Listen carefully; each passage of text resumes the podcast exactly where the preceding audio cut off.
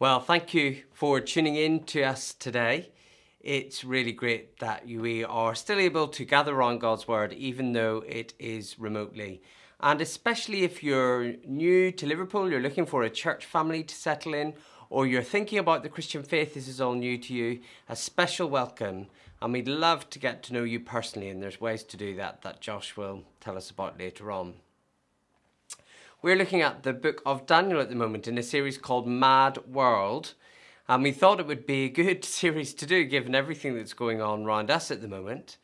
And so it would be really helpful if you'd be able to pick up a Bible or switch one on on your phone.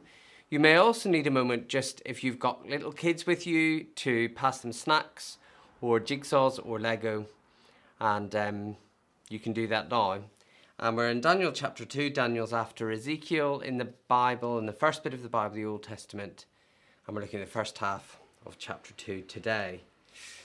But before we get into Daniel, which, as I said, in the Old Testament, let's skip forward a couple of thousand of years from him and think about really the person we're most interested in here at Christchurch, the person Jesus himself. Now, if you're familiar with Jesus, you will know that he died on a cross. And my question for you is when Jesus died on the cross, and I hope you don't think this is an irreverent question, when Jesus died on the cross, was that clever or stupid? Was that a wise or foolish thing to do? Because there are many people who think it was stupid. People are unmoved by the Christian message that Jesus died to take the punishment for what we did wrong. They say, well, never asked him to do that. I didn't need him to do that for me. Plus, look at all the things he was able to do leading people and healing them and helping them. Couldn't he just have healed and helped people for his whole life? Think how many people he would have helped. Couldn't he have led people against the oppressive forces that were against them? We would have all loved him for that. So, from some people's point of view, Jesus humbling himself, lowering himself to death on a cross, taking on the weight of other people's wrong, that's the stupidest thing he could have done. For musical theatre fans amongst you, that's actually the plot of Jesus Christ Superstar, the musical, if you've ever seen it. Lots of people thinking Jesus is stupid to go to his death. But the Bible says this great little phrase that the foolishness of God is wiser than people's wisdom. That is to say, Jesus lowering himself to death looks foolish. But according to what God values, it's the best thing that anyone could have done. And that's wiser than any wisdom people could have thought of because it led to people God loves being rescued and reconciled to Him. So Jesus lowering himself, Jesus who could have done anything, uh, lowering himself, bearing the weight of other people's sin, letting God his Father be glorified. Well, if God is real, that is true wisdom. That is the cleverest thing he could have done. As I said, this talk series is called Mad World because that's where we live now, and that's where Daniel, who this book is about, lived. Everything we thought was steady and safe and that wouldn't change six months ago has changed and turned out not to be steady at all.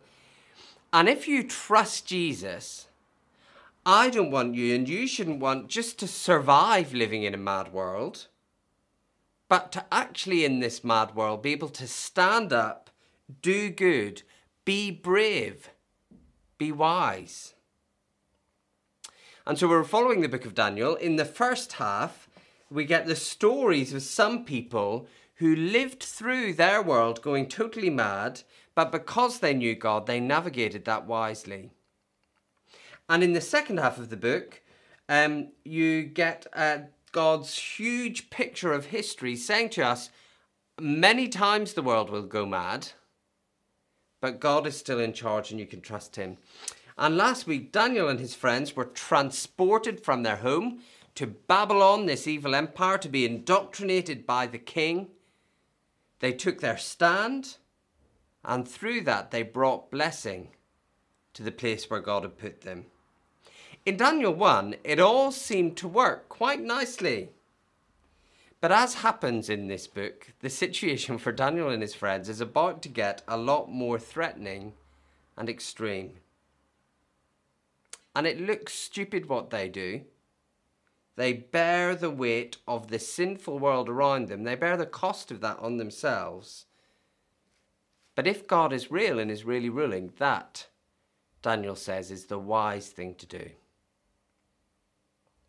So, first thing we see is that the world is full of mad men and liars. Nebuchadnezzar is the king of Babylon who has conquered Judah and brought Daniel and his people to live in Babylon. And one night he has a dream, and the dream troubles him. So he calls his wise men, his astrologers, the sort of mysticky people who hung round his court, his magicians, he calls them and says, Tell me what the dream means. Nope, that's not actually what he does. He says, Tell me what the dream was. Tell me what I dreamed. And if you don't tell me what the dream was accurately, I will have you cut up into little pieces and have your houses torn down. So you'll be dead and your families will be destitute. Now, I think it's fair to say these are not the choices and actions of a rational, stable person. Here is Nebuchadnezzar. He's got all the self regard of, I don't know, Mussolini, who loved people adoring him, and also all the violence and malignance of Stalin or Hitler. He says, Do something impossible, or I will kill you and your family. Why?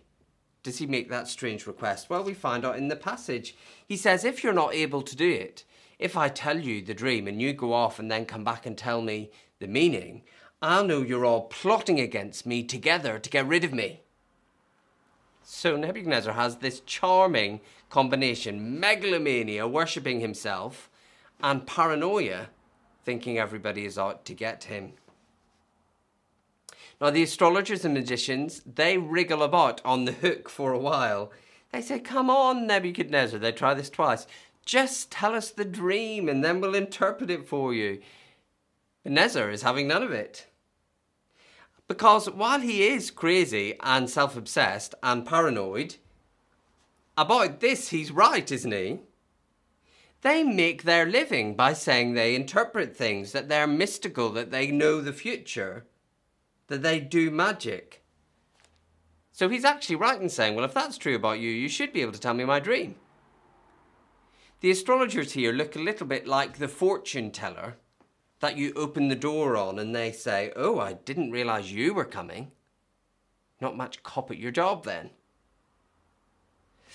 No, I don't think any of us watching live in as extreme situations as that.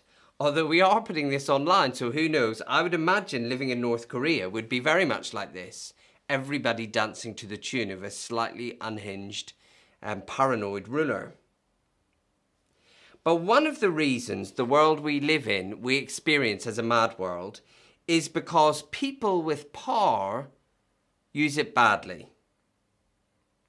And generally, the more absolute and beyond question someone's power is, the worse they tend to use it. And the people who are using power badly are disliked. So they tend to be paranoid about other people trying to pull them down, often because they're right. People do hate them because they're using their power badly. But because their power is so strong, the people around them can't afford to be caught out. So we all go into this elaborate system of managing the powerful person and the strange things that they ask. I was reading recently a book called The Mirror and the Light, uh, a novel about Henry VIII, and he was a ruler a bit like this, totally obsessed with himself, absolute power, and totally paranoid. And the novel's basically about how all these powerful, strong men around him have to do this sort of dance to make sure he doesn't get cross. But we probably don't need examples from literature about this because workplace politics, although often not as extreme, they're often basically this, aren't they? I'm sure no one here has a boss whose paranoia could lead them to actually dying. But I'm sure some of us have lived in the madness of a world where everyone's sort of being tortured by the person in power being irrational and making impossible demands and punishing everybody else for not being able to meet them. And the atmosphere around that is that everybody's driven by fear of that powerful person. So the people around them lie about their abilities. They cooperate with this crazy system invented by this power hungry person. And the more lies there are, the more chance there is of the whole mess collapsing and unfolding. Sure we've all been in situations like that. And again, I'm always getting told off by for uh, being political in sermons, but it doesn't feel unlike where we are as a country at the moment, where people have made big mistakes and they're paranoid that that's going to be visited on them, and so they keep making more and more poor decisions to protect their own power. And Christians, like Daniel and his friends, we don't get a free pass from all of that. We don't get to say, well, I'm a Christian, so um, I don't have to be affected by my paranoid boss or my leaders making poor decisions. We are doing this type of gathering of church at the moment because of leaders making decisions who, I'll be honest, I don't particularly trust. We're caught up in it. Daniel and his friends, they haven't done anything to create this problem with Nebuchadnezzar. In fact, the only thing he knows about them is that they've been a real blessing. But they're caught up in it. They're one of the group that's going to get chopped into little pieces. They weren't part of the group wheedling about the king, saying they could do things they couldn't. But it's still there. Arioch the guard comes to collect to execute them. Now, again, no one in our church, as far as I know, is getting executed for their faith, but plenty of us have been in the position where poor, paranoid leadership, surrounded by dishonest, self serving people, create a mess that then falls down on your head even though you were just minding your own business, trying to get on with living the Christian life. And that's the call of this book of Daniel is to not see that the world is that type of mess and withdraw from it. Neither do we see the world as that type of mess and compromise with it. But we live in that world that is a mess distinctively as Christians. And what we discover in Daniel 2, and the Bible says this throughout, is the normal experience of Christians who are really involved in the world and really distinctive in the world is that unjustly the weight of other people's poor practice falls on them. That's what happened to Daniel, isn't it? He, he wasn't one of the astrologers going around the king saying, Yes, of course we can interpret your dream. But he's still there with the threat of being cut into little pieces. And if you read the New Testament letter of 1 Peter, it basically says, as a Christian in the world, you should more or less expect that to be the case. Sinful systems are like a weight, and the weight falls somewhere, and it often falls on the godly person committed to standing out in the system. There are people watching this, Christians, who've experienced that this week. Um, there was a friend of mine who worked for a little while for a major fast food chain just as a sort of fill in job while they were working out what to do with their lives. And um, they quickly became respected in that workplace because they turned up on time, they tried to do their job well.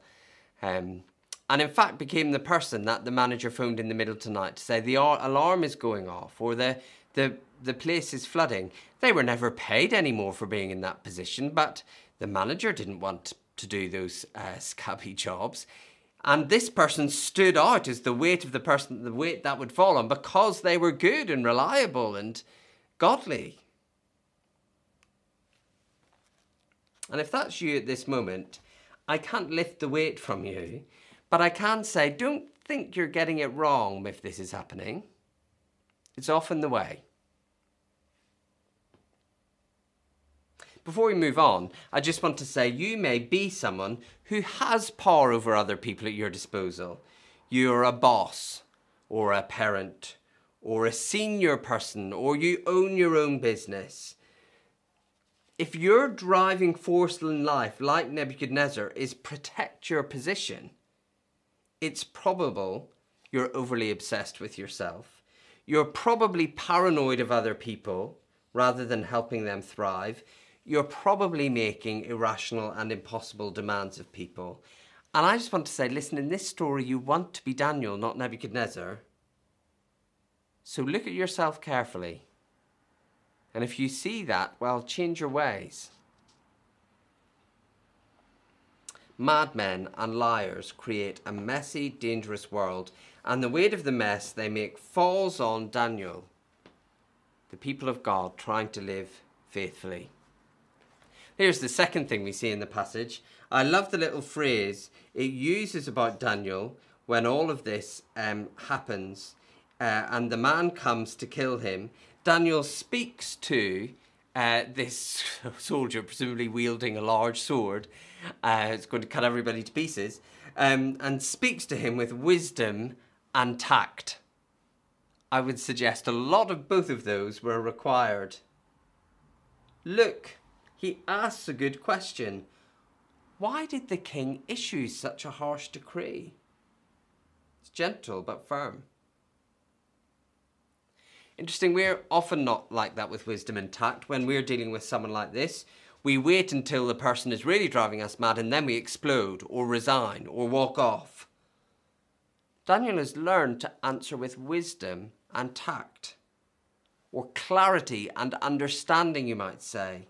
Then, despite being labelled as wise throughout this story, he does something that seems incredibly rash and crazy. He goes straight into the king and volunteers to interpret the dream basically the only option now, isn't it, for someone to interpret the dream? But Daniel gets himself into the firing line.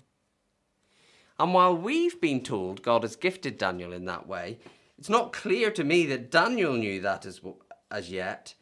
But he didn't wait till he could interpret it, he just put himself in the firing line. Next step, he organises an emergency prayer meeting. He gets the other three guys round and says, The three of you better get on your knees and pray for God's mercy here uh, and mercy it will be because this is our last chance not to get killed. Now, in these choices, Daniel is a model of how to live in this mad world created by the power of sinful people when the weight of their bad decisions fall on you when you're only trying to do the right thing. If you have a map, you can give clear advice about where we should go. If, like Daniel, you know God is in charge, you know there are things in place that don't change, that God is real and He is control, that enables you to respond carefully and respectfully, even when it's someone else's sin is falling on your head. That belief in God's rule is what will enable you to answer with wisdom and tact, with clarity and with understanding. When the chaos is unfolding because of the sin of others, we want to seek from God and learn to be the person who says clear, honest, calm things that bring sense to crazy situations. But the root of that is really believing that God is in charge and He's got this. You know, if you don't really believe that, of course you're going to react to being treated unfairly, it landing on you in the chaos that ensues, with anger and without clarity and without tact. We need to ask God that we can become like this. And that will not happen if the thing that matters to me is to protect my own reputation with the person in power. No, I need to only care about what God thinks and know that He rules. And if you're like Daniel, rooted in that truth about God, you can become that person you can respond gently. The second thing Daniel does is he uh, realizes the wise thing, even though it looks crazy, the wise thing to do is to believe and act accordingly that God will come through for you. We don't obey God because He will always definitely do what we expect, that He will always rescue us. But even if He doesn't, we aren't going to act against him. It's interesting, that's what Daniel's friends say in chapter 3 when they're threatened. They say, We think our God will rescue us, but even if he doesn't, we're not doing something evil. And Daniel's the same here. He says, it's if that's true about God, it's right to step up. It's right for me to put myself in a difficult situation for the sake of others, and for God is going to have to come through for me here. He really believes and acts as if God is ruling and living and active. And no matter how godless the environment you are in, God is there. He is working, He is ruling. You should behave accordingly. Usually that will mean stepping up to do something difficult for the sake of others. But that's the right thing to do, and we ask God to give us the help that we need. We, we believe that He will help us A student uh, told me once about uh, I don't know if this still happens anymore. Students won't, I guess, won't even be able to socialise. Um, but uh, on the, in the flat they were in, they put a note on their door and basically said, "Leave anything, write anything here you want me to pray for you." They're a Christian, and people did write things actually, and she prayed for them, not seeing any miracles happen. And uh, one of her corridor mates wrote on it to say, "Pray, I'm praying for you to get a life." But later on, years later, someone said to her, You standing up for your faith like that, it really made an impact on me. It was the first time, actually, I really thought the Christian faith was worth investigating. Now, do you see, chaotic world of Freshers Week, the best thing to do is to step in and do the hard thing, believing that God is real and will do something through it. There are Christians who endlessly want to debate whether miracles still happen today, and I don't think Daniel is promising that to us. The thing I'd say that's true for him and true for other miracles that I hear about is that credible stories where miracles happen tend to be where Christians are doing this, where they've stepped up to do something that seems impossible to serve others or to spread the gospel or to live for Jesus. It's the second thing he does. He believes that God is active. Third thing, he has his emergency prayer meeting as well. His first response after calming the crisis is to say, Team, we have got to pray. And I love the way he says it. He says, We need God's mercy. We need God's kindness. None of this is sort of like, well, God, we've done this, you'd better come through for us. He's like, all we can hope for God is his undeserved kindness. Now, how much of that do I do or do you do? When the weight of other people's sin lands on you, do you call your friends to pray? I just think we're really slow to do that. And you know, sometimes we do form little prayer groups, but really they should be renamed the moaning clubs of the church. What we do is get together and moan about all the ways other people's sin is affecting us, and then maybe say a few quick prayers and go home. Now, Daniel's conviction is if we're going to do this, I need God's mercy, so you guys are going to have to man the prayer pumps. We're going to get out of this three responses. He responds gently, he believes that God is active, he gets his people to pray. And what's the third thing that we see? The third thing we see is this God and mysteries. As quickly as that, the meaning of the dream is revealed to Daniel, both the dream and the meaning. Problem solved, isn't it? Well, sort of. Now that he knows the meaning of the dream, which we will read about next week, it's not the type of message I would be wanting to deliver personally to a deranged despot like Nebuchadnezzar. But anyway, here, before we get to the meaning of the dream, which is really the thing we want to know, there's quite a long pause in the story. Before Daniel rushes in to deliver the news to the king and save everyone's life. And the pause in the story happens so that twice God can get the credit. Firstly, in 20 to 23, there's a pause in the story so Daniel can sort of sing this hymn of praise to God. He sings this truth that God is the God who decides who will be in charge. If anyone has knowledge and understanding, including me, it's because God gives it. It's the Lord who knows what is in the darkness, and it is the Lord who knows the light. And then after that great hymn of worship to God, he says, Thank you, God, for sharing some of that with me. Essentially, the story of Daniel is this it really doesn't matter who you see ruling the world, or the country, or the school, or the hospital, or the university. That person has only got borrowed power from the God who rules everything, who sees everything, who knows everything, and can reveal deeper and more hidden things than even all those people in power could ever imagine. And sometimes we, like Daniel, need to stop in the drama of the chaotic world unfolding and just reflect back to God that that's true of Him. I've been frustrated this week with decisions that our government has made. But I have to stop and reflect on the fact that none of that is unknown to God, that all those people's power is borrowed from Him, and that He continues to see through the darkness and bring light. And in the midst of the chaos you're facing, whatever it is, pausing to know that and actually say it to God might be something that helps. But more than that, Daniel doesn't just know it. He doesn't just sort of say, yeah, yeah, God's in charge.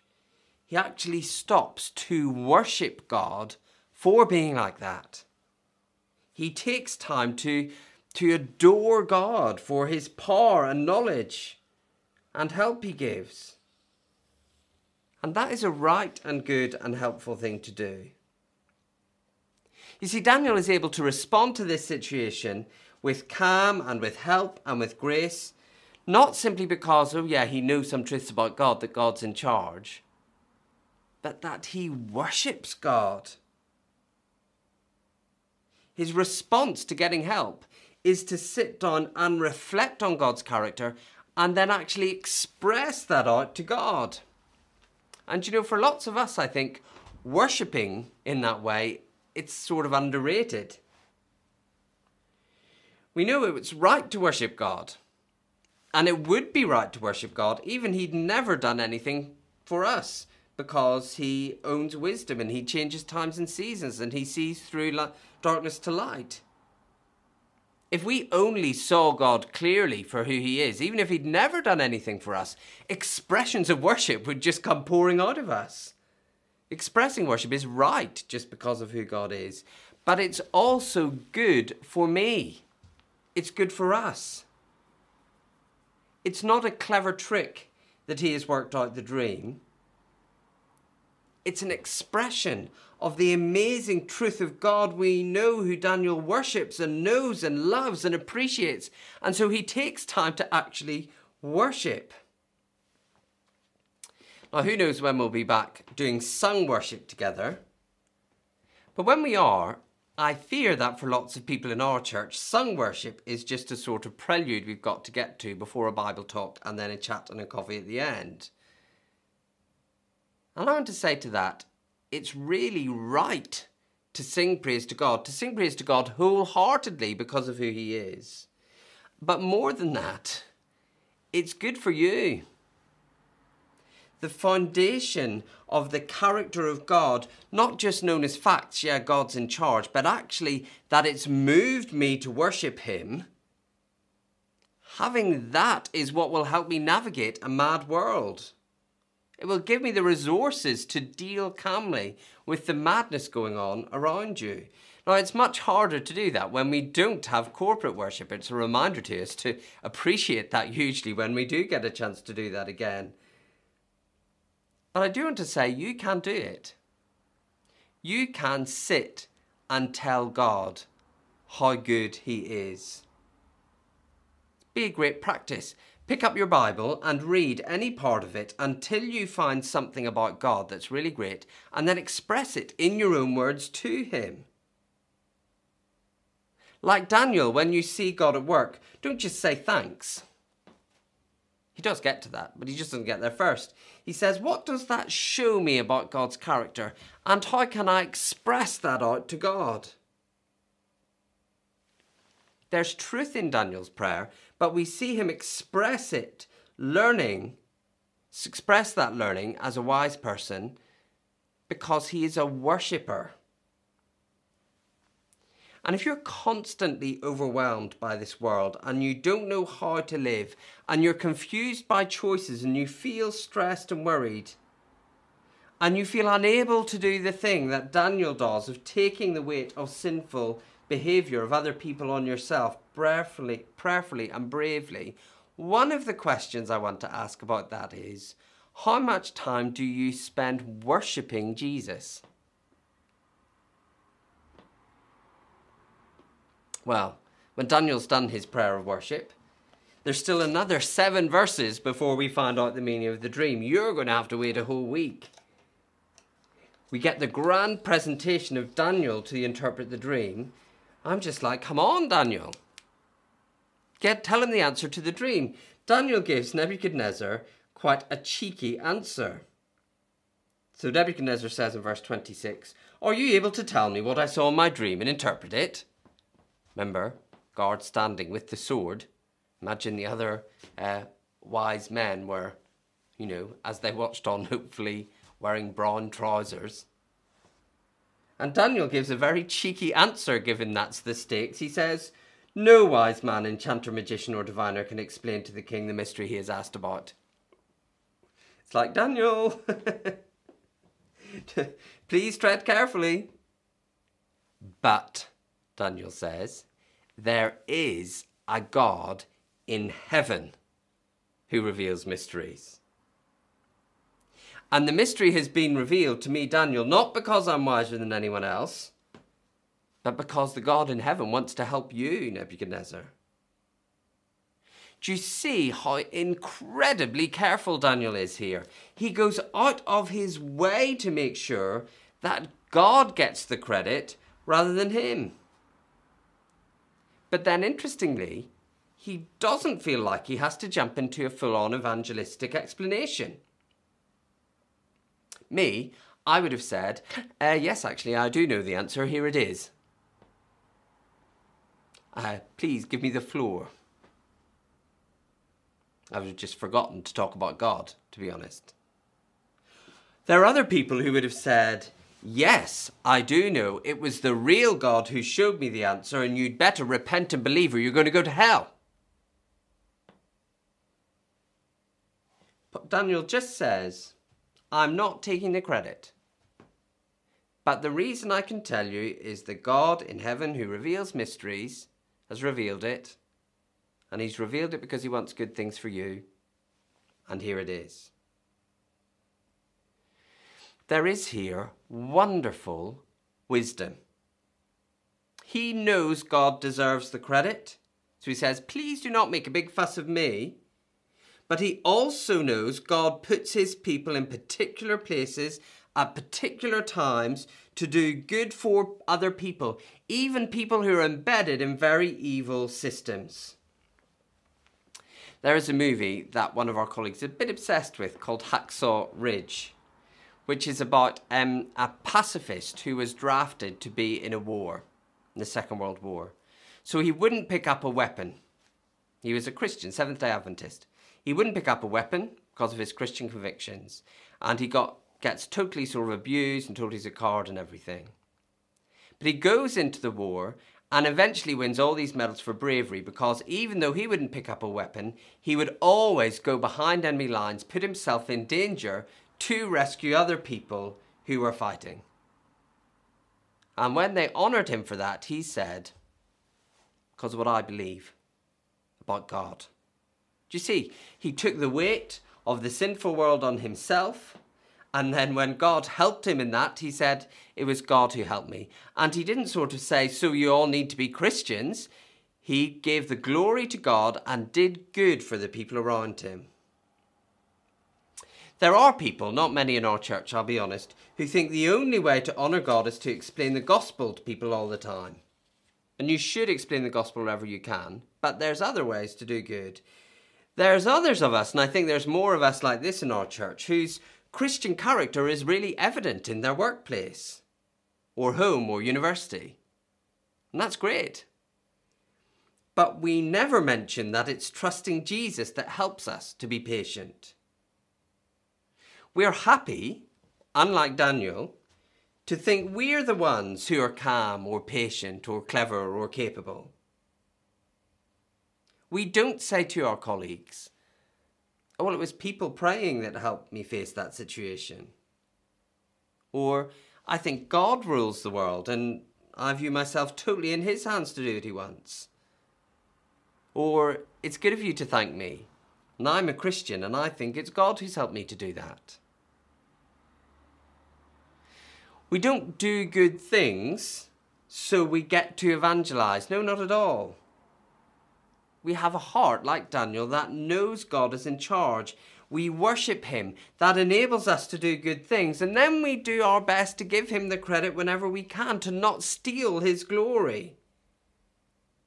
That's not a tactic to make converts, it's a response of a worshipping heart. Well, as we finish, Here's a question for you. Is Daniel actually wise? Why do ask that? Because Daniel himself says, uh, it's not because I have greater wisdom than anyone else alive. So why is he saying that if he's in the book as the model of a wise person? Well, I think that's because that's the wisest way to be. The way we will bring good to a mad world is to not get so good at everything that people respect us and think we're wise. The way we do good in a mad world is to always face life knowing our weakness and inability and always knowing what I need that I need God's help. To do what I can to love and serve other people and carry the weight of the things they get wrong and give God the credit when that works out because we think He really did do it. We are that humble person worshipping Him. Living that way, not thinking I'm wise, that is wisdom. It's stupid to claim you're wise. It's wise to know you're stupid. And uh, when you know you're weak and stupid, you'll know you need God's help and you'll always give Him the credit He deserves. Oh, there will be plenty of putting others first, of getting into risky situations, of bearing the weight of things that they get wrong, but that way you'll bring blessing to others, do good for them, and give glory to God. And that is wisdom. And so we're back where we started. Was it clever or stupid for Jesus to die to take the punishment for everybody else? Well, like Daniel, it looked foolish for him to step in and take the weight of everybody else's mess. Like Daniel, he headed into a dark, chaotic world run by madmen and liars. Like Daniel, he gathered a group of praying friends. More than Daniel, he entrusted his life to God. And it's Jesus who did that. He brings this immense blessing to the world of bringing glory to God today as the gospel bears fruit all over the world. He's raised from the dead and he gives credit to that for, to his Father. And as Jesus is that pattern, Daniel is the example of day to day what it means to reflect that wonderful Jesus model as we live in a mad world. Now, as we worship Jesus, we are formed like him, and then we reflect him like Daniel in the place where he's put us. It feels crazy to carry the weight of others' sin. But if God helps us and we give God the glory, that in this mad world, that is wisdom. Let's pray. Lord, we pray, please will you give us all the help we need to um, trust Jesus and worship him and so be formed to be like him. And help us, therefore, in our workplaces, our homes, our families, our universities, to be the people who make Daniel's decisions, to respond with wisdom and tact, to put ourselves in a place where we're carrying the weight of other people's sin, to get people around us praying for us in that. And how we pray, Lord, that as we do that, none of the glory would go to us and all of it would go to you. We pray that in Jesus' name. Amen.